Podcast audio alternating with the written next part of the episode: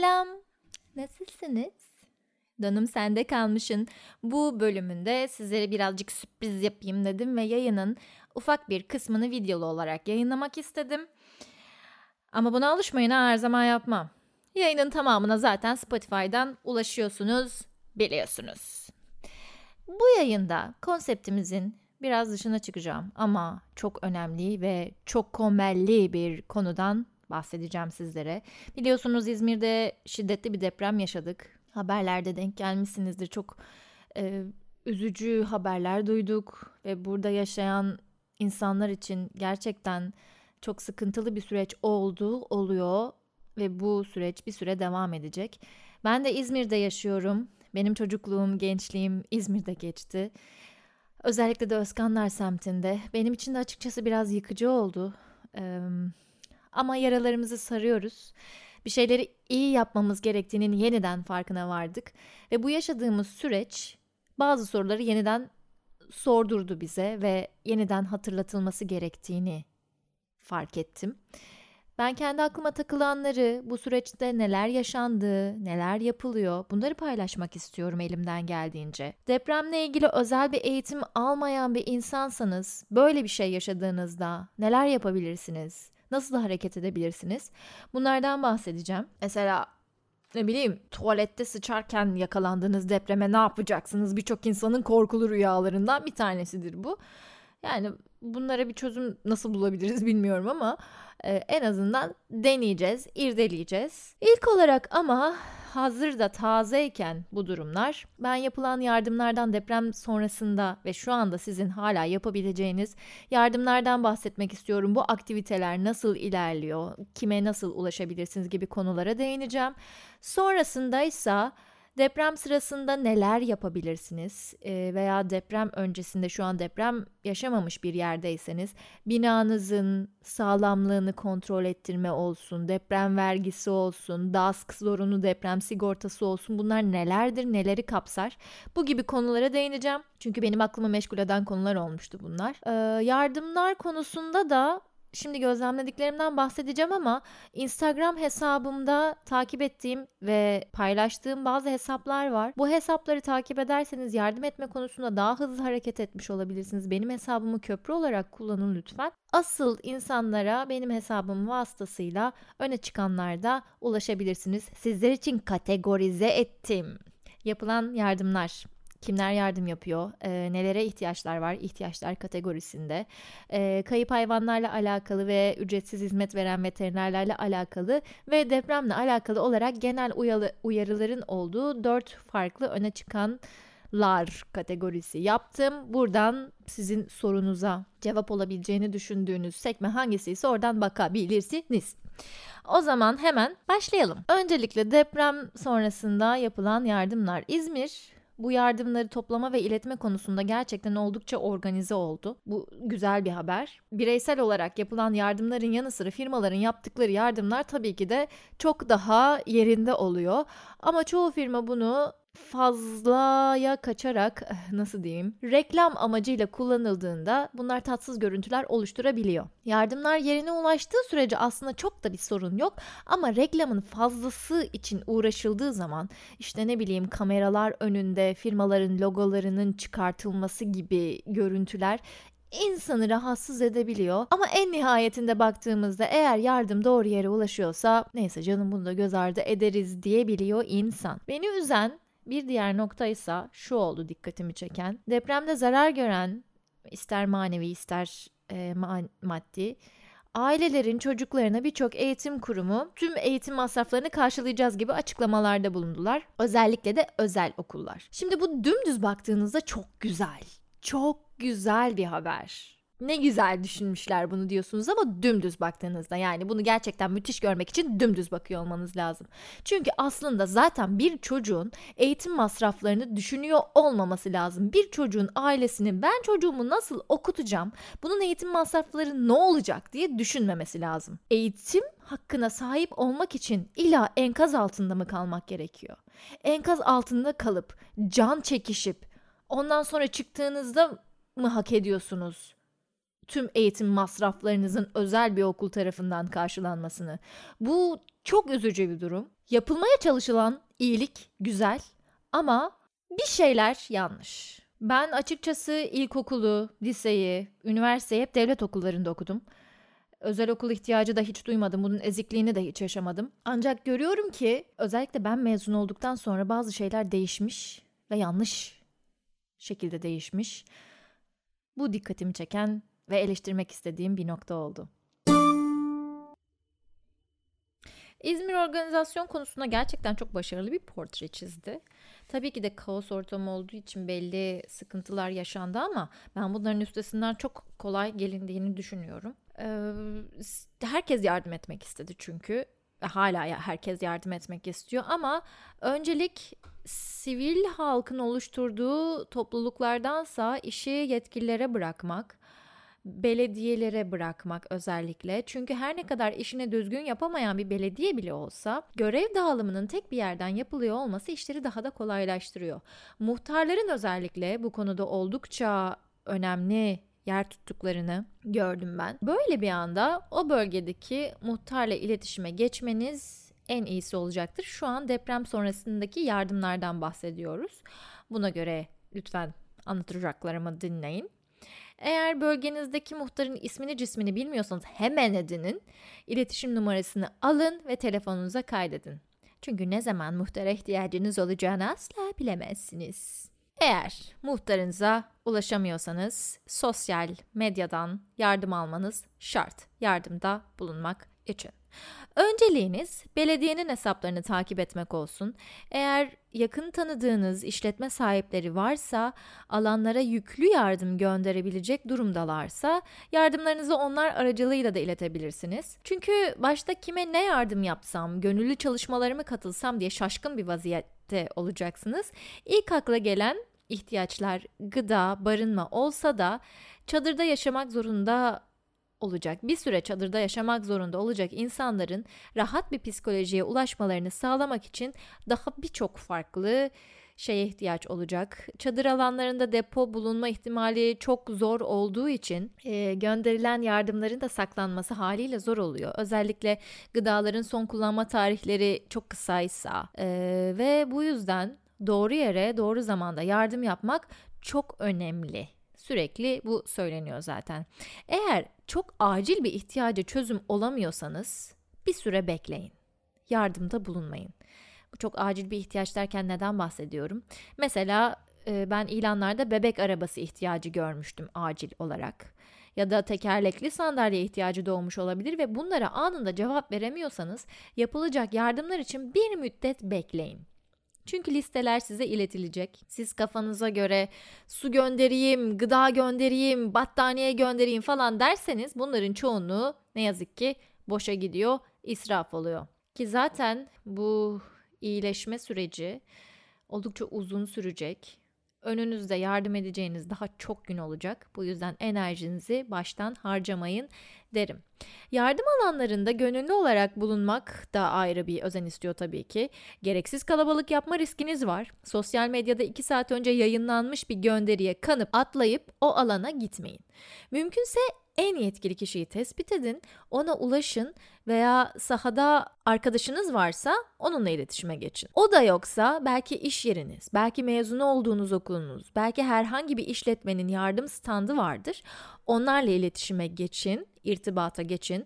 Bu insanların çok yoğun olduğunu, size geri dönüş yapamayacaklarını düşünebilirsiniz. Evet çok yoğunlar ama mutlaka bu ihtiyaçların giderilmesi, iletişimin sağlanması için mesajlara bakan birilerini bırakıyor bu insanlar. Bu yüzden sizin e, gönüllü ihtiyacı olduğunda çağrınızı da cevapsız bırakmayacaklardır. Şimdi bakalım deprem anına gelelim. Deprem anında neler yapacağız? Depreme yakalandığınız anda yapacağınız en önemli şey hayat üçgenini oluşturmak.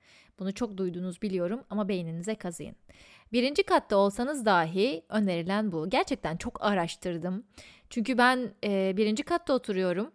Bir, yani ne yapayım balkondan atlarım ben falan diye düşünüyorum ama öyle değilmiş doğrusu. Bir de şöyle bir durum oluyor bende. Dışarı da çıkamıyorum. Yani deprem bu depremde öyle bir şey oldu. kapının önünde bir gidiyorum bir geliyorum. Yani dışarıda çıkamıyorum, eve de giremiyorum. Böyle kala kaldım. Ama yürüyorum yani evin içinde arşınlıyorum ne yapacağım, nereye gideceğim diye. Üstümü başımı kontrol etmem lazım çünkü önce. Köpeğin tasmasını alıp çıkmam lazım. Daha bir sürü şey anahtarı almam lazım falan. Anahtar nerede evin anahtarı bilmem ne derken evden çıkamıyorsun. Bakmışsın bir buçuk dakika geçmiş hala sallanıyorsun. Şöyle diyenleriniz olabilir. Ay o sırada köpeğimi mi düşüneceğim be kendi canıma bakarım. Öyle olmuyor o işte. O öyle olmuyor. Hayvan sahipleri bileceklerdir. Yani hayvanınızı bırakmak istemiyorsanız hele bir de düşünün. Çocuğunuz var, annesiniz ya da babasınız. Çocuğunuzu nasıl bırakıp gideceksiniz? Onu ne ara alacaksınız vesaire gibi ayrıntılar var. Kadınlar için durum çok çok çok daha zor zaten. Donum sende kalmışı özellikle cinsiyetler arasındaki seks terbiyesini dengelemek ve özgürleştirmek için yapıyorum biliyorsunuz artık. Mini etek giydi diye o da aranmış. O saatte orada ne işi varmış diyen zihniyetten uzaklaştırmak için çabalıyorum. Çünkü bu zihniyet felaket anında kadının kendini dışarı atmasına engel oluyor. Evinde rahat kıyafetleriyle dolaşan bir kadın canını kurtarmak pahasına bile olsa üzerine uygun bir şey bulmaya çalışırken bina yıkılıyor. Bana travma yaşatacak bir deprem yaşamadım ben önceden açıkçası. Ama duşa girerken veya tuvalette bağırsaklarımı bozup uzun uzun vakit geçirdiğim zamanlarda aklıma hep gelir yani bu ya deprem olursa ne yaparım? Banyo kapımı hiçbir zaman kilitlemem. Yakınımda hep bir havlu olur. Saçımı hızlı durularım. Üstümü giyinene kadar da rahat etmez içim yani. Çünkü sürekli kafamda bu var. Ya deprem olursa ne olur falan diye bir panik hali. Paylaşımlarımdan bir kadın olarak kendime ne kadar güvendiğimi bir nebze de olsa yansıtabildiğimi düşünüyorum. Öyle utanmam yani basit bir kadın diyecekler bana aman öyle bir sıfat yerleştirecekler diye korkmuyorum yani pek umurumda değil böyle bir şey. Doğru olduğunu düşündüğüm şeyi yapıyorum. Ama ben bile e, böylesi bir durumda ne yaparım diye düşünüyorum. Tedirgin oluyorum. Çünkü olası bir felakette çıplak ya da yarı çıplak bir kadına verilecek ilk tepki onu utandırmak olacaktır. Ve evet, daha o ilk anda komşunuz Ay Kafelax'tan sütyen çıkmış şuna bak ya. Aa, diye düşünecek. Ne yazık ki. Veya üzerinize şal örterken al kızım şunu ört ayıp diyecek. Ayıplar, namuslar bizde candan daha kıymetli. Değişecek ama değiştireceğiz. Hatta bu yayınları dinliyorsanız ne mutlu değişmekteyiz, gelişmekteyiz. Felaketlerde en çok zarar görenler kadınlar ve çocuklar oluyor. Kas gücü daha fazla olan erkek cinsi bu felaket anlarında en ilkel içgüdülerini ortaya çıkarıyor. Ne yazık ki. Üzerine kötülük de eklendiğinde tecavüzler, insan tacirliği, organ mafyaları gibi çirkin durumlarda artış oluyor. Sayılar, veriler vererek bunların kanıtlarını sunmayacağım size. İçten içe bunun ne kadar doğru olduğunu biliyorsunuz çünkü. Ve bir deprem, veya savaş anında başımıza gelme olasılığının ne kadar daha arttığını. Bu düzenin değişmesi yüzyıllar, belki de bin yıllar alacak evet. Ama gerçeklerin farkında olursak ve çocuklarımızı, gençlerimizi birbirlerinin görünüşlerine saygı duyarak yetiştirirsek, ataerkil yapıdaki arkadaşlarımızı uyarırsak, iyileşme sürecini hızlandırabiliriz.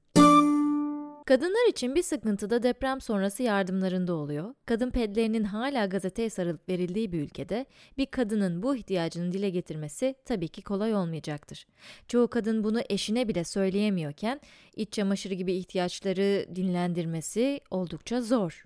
Bu noktada yardım ekiplerindeki kişilerin özenli ve dikkatli davranması gerekiyor aslında biraz da.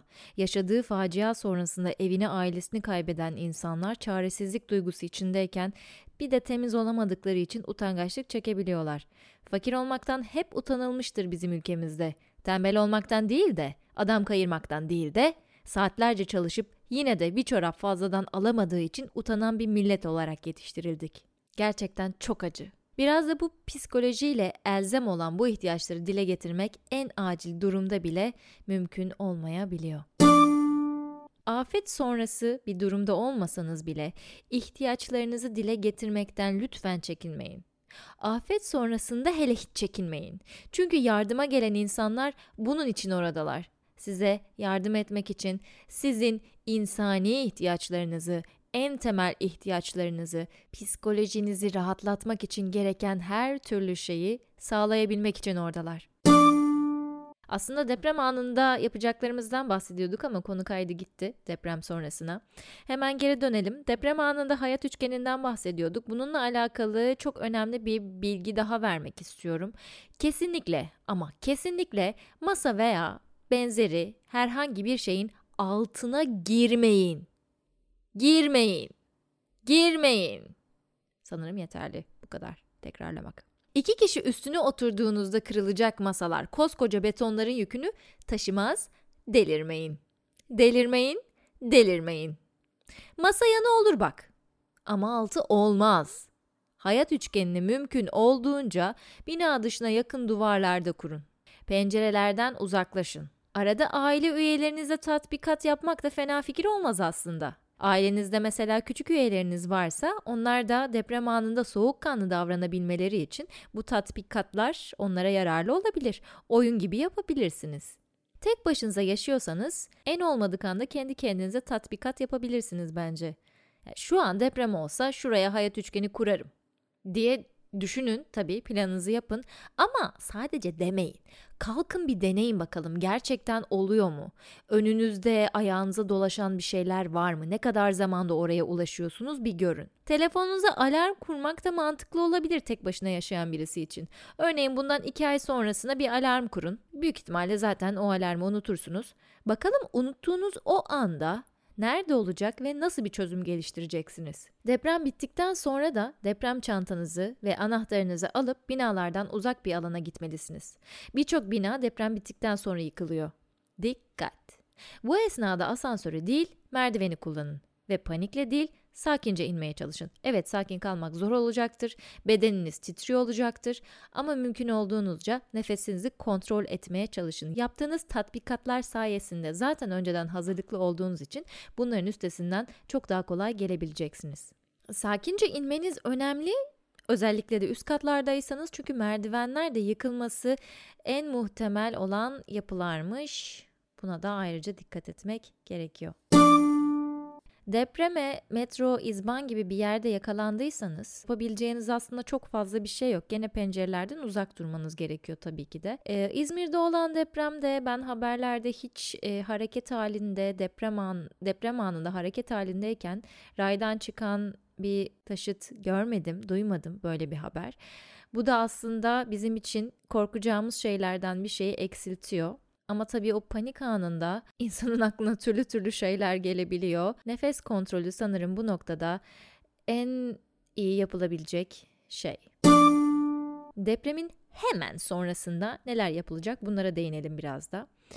Eli kolu bağlı durmak kimsenin hoşuna gitmiyor. Ancak sabır öğrenmemiz gereken en büyük hislerden biri. Böyle bir felaket anında kendimiz yaralandık mı ona bile bakmadan yardıma koşmak istiyoruz.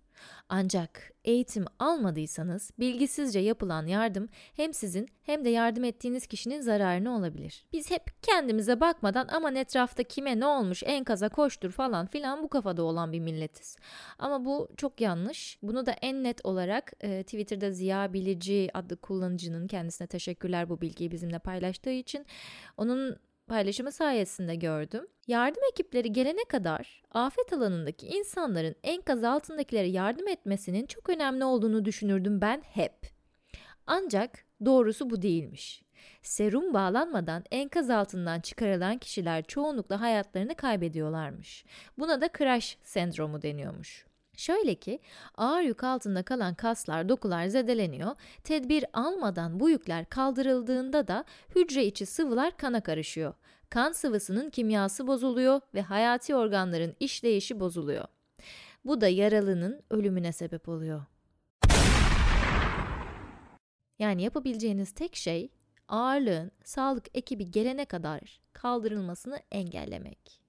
Eşiniz, dostunuz oradayken beklemek çok zor biliyorum. Ama doğrusu bu ve doğru yardım yaşatır. Telefonlara sarılıp arama yapmamak da önemli depremin hemen sonrasında. Yardım ekipleri için hatların kullanılması öncelikli çünkü. Bu yüzden sosyal medyadan veya SMS'le hatta maille bile iletişim sağlamak daha doğru olacaktır. Ola ki birisini aradınız hani tutturdunuz bir de çaldı telefon. Konuşmak istiyorsanız sesini duymak istiyorsanız birinin gerçekten sesini duyup kapatacak kadar kısa tutmalısınız bu telefon konuşmasını. 10 saniye belki 20 saniye en fazla. Şimdi de deprem sonrasında biraz vakit geçtikten sonra kurtarma çalışmalarında özellikle yapılan bazı gözüme ilişen durumlardan bahsetmek istiyorum. Kurtarılan insanların ve özellikle çocukların fotoğraflarının yayınlanması, olayların dramatikleştirilmesi ne kadar doğru diye ben sorguluyorum. Çünkü ortada yaşanan bir dram gerçeği zaten var. O yaşanıyor orada. Bunun arkasına ne bileyim fon müziği eklemenin bir manası yok gibi geliyor bana. Bu bana biraz kötülük gibi geliyor hatta. Binaların çatlak duvarlarını görmek bile gözlerinizi doldururken fona duygusal müziklerin eklenip görüntülerin paylaşılması gerçekten bana çok fazla geliyor. Üzgünüz. Evet, zaten çok üzgünüz. Bunun dışa vurumu bu olmamalı diye düşünüyorum. Böyle görseller ve paylaşımlar psikolojimizin daha çok bozulmasına ve ulaşmamız gereken çözüme odaklanamamamıza sebep oluyor. Üzüntü öfkemizi besliyor ve öfke düzgün düşünmemizi engelliyor. Üstelik şöyle bir durum da var. Bu enkazdan kurtarılan insanlar kendilerini iyi hissettiklerinde haberlere sosyal medyaya bakacaklar ve şok anıyla zihinlerinden sildikleri bu anları yeniden ve yeniden yaşayacaklar. Bu yüzden görsel paylaşımında duygularımıza yenik düşmeden zor biliyorum ama mantığımızı kullanarak kontrollü hareket etmemiz gerektiğini düşünüyorum. Ayrıca özellikle çocukların zayıf ve aciz gösterildiği her paylaşım istismara girer. Bunu da unutmayalım. Ama sosyal medyada yapılan fotoğraf paylaşımlarının insanları kurtarmada ne kadar etkili olduğunun da özellikle altını çizmek lazım. Bunu da es geçmeyelim.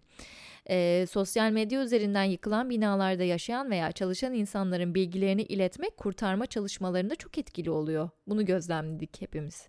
Yaşadığı katı, ismi ve soy ismi yetkililere ilettiğiniz zaman çalışmalarını buna göre yönlendiriyorlar. Sosyal medyada da bu kişiler fotoğraflarıyla yayınlanıyor.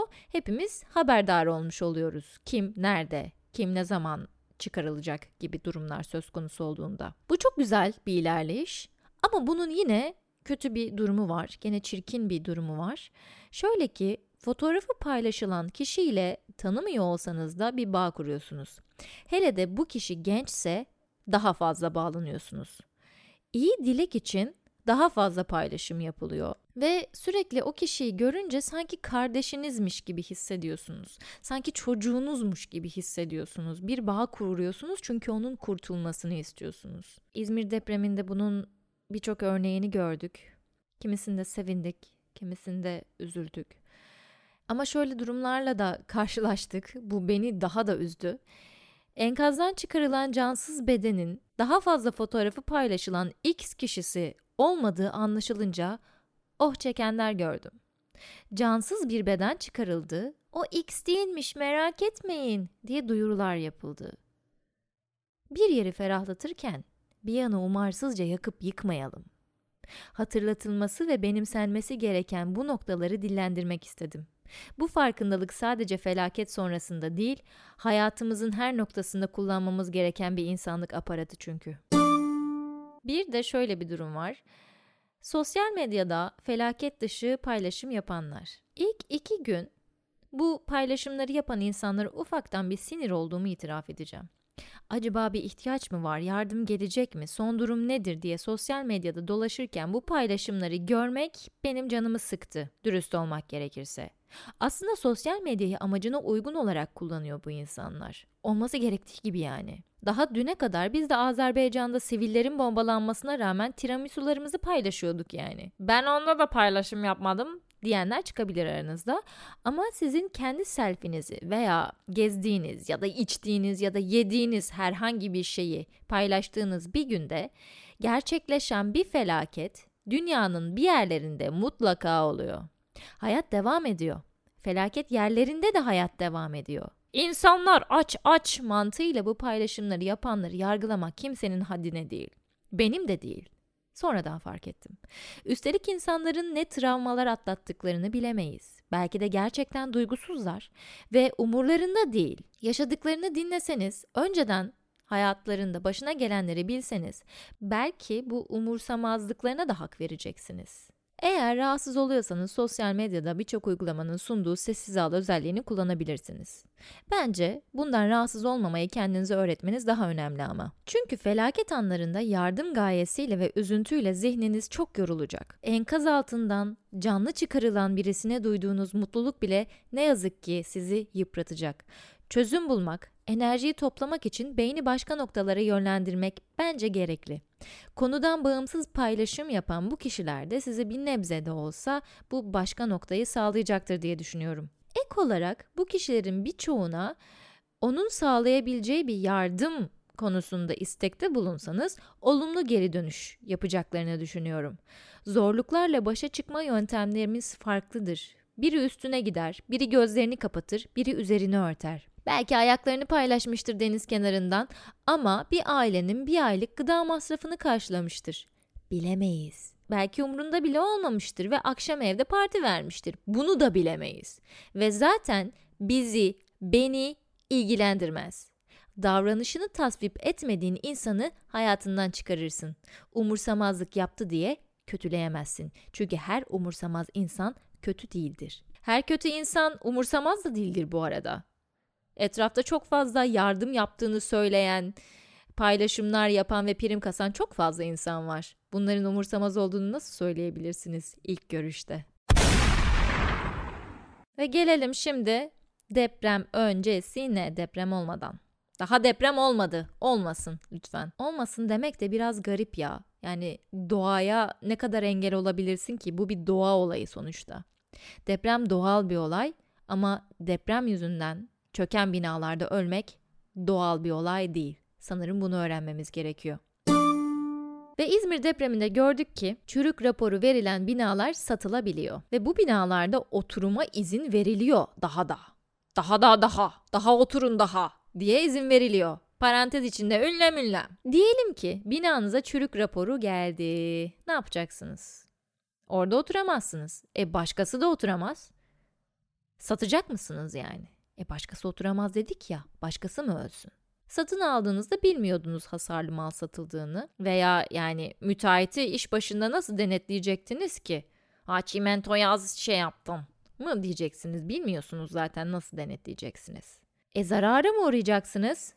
Elinizde mi patlasın koskoca ev? Buna kocaman bir hayır diyebilmek isterdim ama durumlar öyle değil. Biraz karışık. Bu yüzden İzmir'deki bu çürük binalarda oturulmaya devam edilmiş ya, kentsel dönüşüm konusunda araştırmalar yapmış, tez yazmış bir arkadaşıma sordum. Çok teşekkür ediyorum Duygu Bircan. Kentsel dönüşümle ilgili sorularınız varsa Duygu Bircan olarak kentsel dönüşümle sürdürülebilir kent önerileri selamsız örneği olarak internetten makalesine ulaşabilirsiniz. Yararlı olacaktır diye düşünüyorum. Tekrardan teşekkür ediyorum kendisine. Sordum ki binama çürük raporu verildi. Ne yapacağım? Elimde mi patlayacak yani? Birden fazla çözümü varmış bu durumun. Ama en basit haliyle tüm apartman anlaşacak, binayı yıktırıp yerine yenisini sağlamını yaptıracak. Bu biraz bir milletvekilinin biraz para verip sıfır ev alsınlar canım. Her şey devletten beklemesinler. Lafını destekler nitelikte oldu. Ama işler biraz da böyle yürüyor. Apartman olarak bir müteahhitle anlaşılacak ve kat karşılığı apartman yenilenecek. Ee, devletin burada sunduğu bazı vergi muafiyetleri oluyormuş. Bunlar mülk sahiplerinin yükünü biraz olsun hafifletiyor. Ama çoğu müteahhit de revaçta olmayan yerlere yeni bina yapmaya pek yanaşmayabiliyor. Her ne kadar insan hayatı söz konusu olsa da. Yine de cana öncelik veren müteahhitler var. İyi bir araştırma yapmak gerekiyor sadece. Eğer müteahhit istenmiyorsa kentsel dönüşüm kredilerinden yararlanılabiliyormuş. Bazı bankaların çürük binaların yeniden yapılması için sunduğu düşük faizli belki bir kısmı hibeli kredi imkanları da oluyormuş. Ama bunlar için net bir bilgi verilemiyor çünkü sürekli değişiyor bu durumlar. imkanlar veya imkansızlıklar. Ayrıca şöyle bir durum da var. Mülk sahiplerinin yeni yapılacak binada metrekare hesabına çok takılmamaları gerekiyor. Eğer buna takılmazlarsa işler daha tıkırında yürüyor. En çok anlaşmazlık çıkan noktalardan biri buymuş çünkü. Benim evim 150 metrekare, yenisi neden 100 metrekare? Hı? diyenler olduğu zaman işte işler biraz boka sarıyor. E eski 150 metrekare olan ev senin mezarın olacak abe insancık. Azıcık akıl, özellikle hak sahiplerinin bazı şartları esnetmesi gerekiyor ki hızlı ve uygun çözüm bulunabilsin. Apartmanlar yenilenme sürecine girdiğinde de devlet bir miktar kira yardımı yapabiliyormuş. Bir miktar.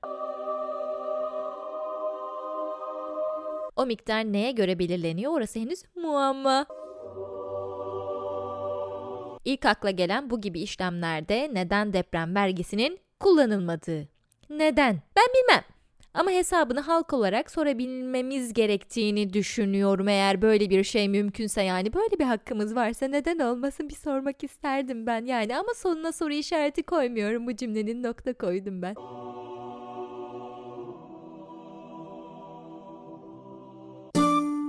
Deprem vergisinden bahsedelim biraz da. Neymiş bu deprem vergisi?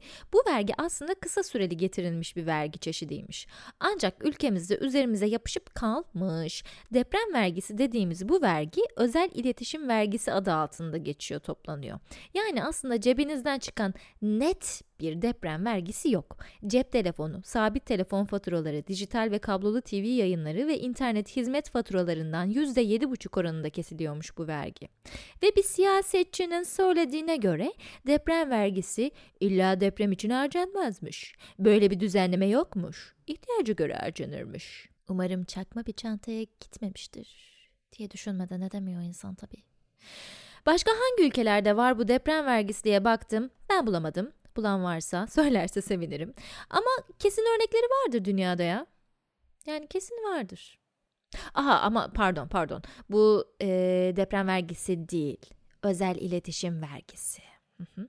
Özel iletişim vergisi demişken biz bir ara Wikipedia'ya, Twitter'a, YouTube'a falan erişemedik değil mi? Hmm. Ama bunlar bizim iletişim ve bilgi kaynaklarımız değil zaten pardon.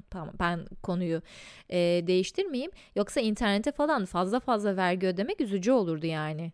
Sonuçta özel iletişim vergisi. Bunu da netleştirdiysek devam edelim deprem öncesi yapılacaklara. Binanızın geçmişini bilmiyorsanız kaymakamlığa gidip dilekçe verebilirsiniz inceleme için. Aa bir de DASK var. Zorunlu deprem sigortası. O ne? O ne diyenler için Ondan da hemen bahsedelim. Bu sigorta zorunlu olarak yaptırılıyor ve deprem kaynaklı maddi hasarları karşılıyor. Her yıl yenileniyor. Ola ki binanız depremde hasar gördü. Bu sigorta sayesinde teminat alabiliyorsunuz. 2020 yılında kararlaştırılan e, maksimum teminat tutarı 240 bin TL. Metrekare başına yığma kagir yapılarda 1134 TL, Diğer yapılarda ise 782 TL teminat veriliyormuş. Yığma kagir nedir? Ben hayatımda ilk defa gördüm size bu araştırmayı yaparken ve sordum bir arkadaşıma. Canım inşaat mühendisi yakışıklı bir arkadaşım. Hemen ismini de geçirelim. Oğuzhan Oyan. Kendisini Instagram'dan ekleyebilirsiniz tatlış minnoş kızlar. Ama tatlış minnoş olun. Canım arkadaşım üzmeyin.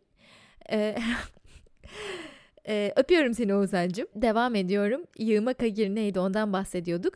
Yığma kagir yapıda ağırlığı sadece duvarların taşıdığı kolon ve kirişlerin olmadığı yapılarmış.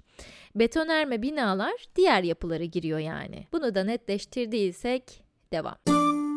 Deprem öncesinde minik bir deprem çantası hazırlamak da önemli. İçinde su, son kullanma tarihi uzun gıdalardan, işte pil, fener, powerbank, ilk yardım seti, düdük, maske, delinmez örtü ve kaliteli seloband, minik havlu, çöp torbası, kablo bağı, tornavida, çok amaçlı çakı, Varsa yedek bataryası uzun giden bir cep telefonu konulmalı. Bence içine ekstra olarak yedek ev ve araba anahtarı da koyulabilir. Kişisel durumunuza göre işte lens solüsyonu olur, reçeteli ilaçlar olur, pet, tampon gibi ekstra şeyler koyulabilir. Bu deprem çantasının kolay ulaşılabilir bir yerde olması lazım ama ayak altında da olmaması lazım. Görünen bir yerde olmayacak. Durduk yere paniklettirmeyin yani sürekli kendinizi onu görmeyin. Hadi diyelim eve hırsız girdiyse de evinizin yedek anahtarını hırsıza vermiş olmayın yani. Bunun bir yere koyun. Göz önünde olmayan. Ayrıca tüm aile bireyleri de çantanın veya çantaların nerede olduğunu biliyor olmalı. Ve ve ve yine e, sosyal medyada gördüğüm paylaşımlarda bahsetmek istediğim ve araştırdığım bir şey daha var. Bir bölgenin afet bölgesi ilan edilmesi veya felaket gerçekleşen yerde o hal ilan edilmesi için deprem şu şiddette olmalı gibi bir koşul yokmuş. Zaten afet bölgesi diye bir tabir yokmuş. Afete maruz bölge denilebiliyormuş. Bunda da yine depremin şiddetiyle ilgili bir koşul yok. 6.9, 6.6 falan denildi diyoruz ya 7 niye denilmedi? Bunun bununla bir alakası yokmuş. Afete maruz bölge ilan edildiğinde de o bölgenin tamamen boşaltılması gerekliymiş. Ek olarak yine şöyle bir bilgi görmüştüm ben. Eğer işte afet bölgesi ilan edilirse ki afet bölgesi ilan edilme gibi bir durum söz konusu değil. Afete maruz bölge ilan edilebiliyor. Bu bölgelerde yaşayanların kredi borçları silinir gibi bir ibare görmüştüm. Böyle bir durumda yokmuş. Zararlarını gidermek için kolaylıklar sağlanıyormuş e, mağdurlara ancak toplu bir borç silme gibi bir durum mümkün değilmiş. Bunun ayrıntısını merak edenler 7269 sayılı kanunu inceleyerek bilgilere ulaşabilirler. Şimdilik benim derlediklerim bu kadar. Umarım sizlere de yardımcı olmuştur. Bir sonraki yayınımda donum sende kalmış konseptine tamamen dönmüş olacağız merak etmeyin. Ama bu bilgileri vermem gerekiyordu. Umarım size de yararlı olmuştur ve bu konuda bilgilenmesini istediğiniz insanlarla lütfen paylaşın. Sağlıkla kalın. Beni takip etmeyi unutmayın. Fikirleriniz için Instagram adresimi takip alıp mesaj atabilirsiniz. Tekrar söylüyorum Kafelax, Kastamonu, Adana, Fatsa, Edirne, Lüleburgaz, Adana, X-Men'in X'i. Şimdilik size hoşçakalın diyorum. Ama yardım yapmayı unutmayın ha. Bye.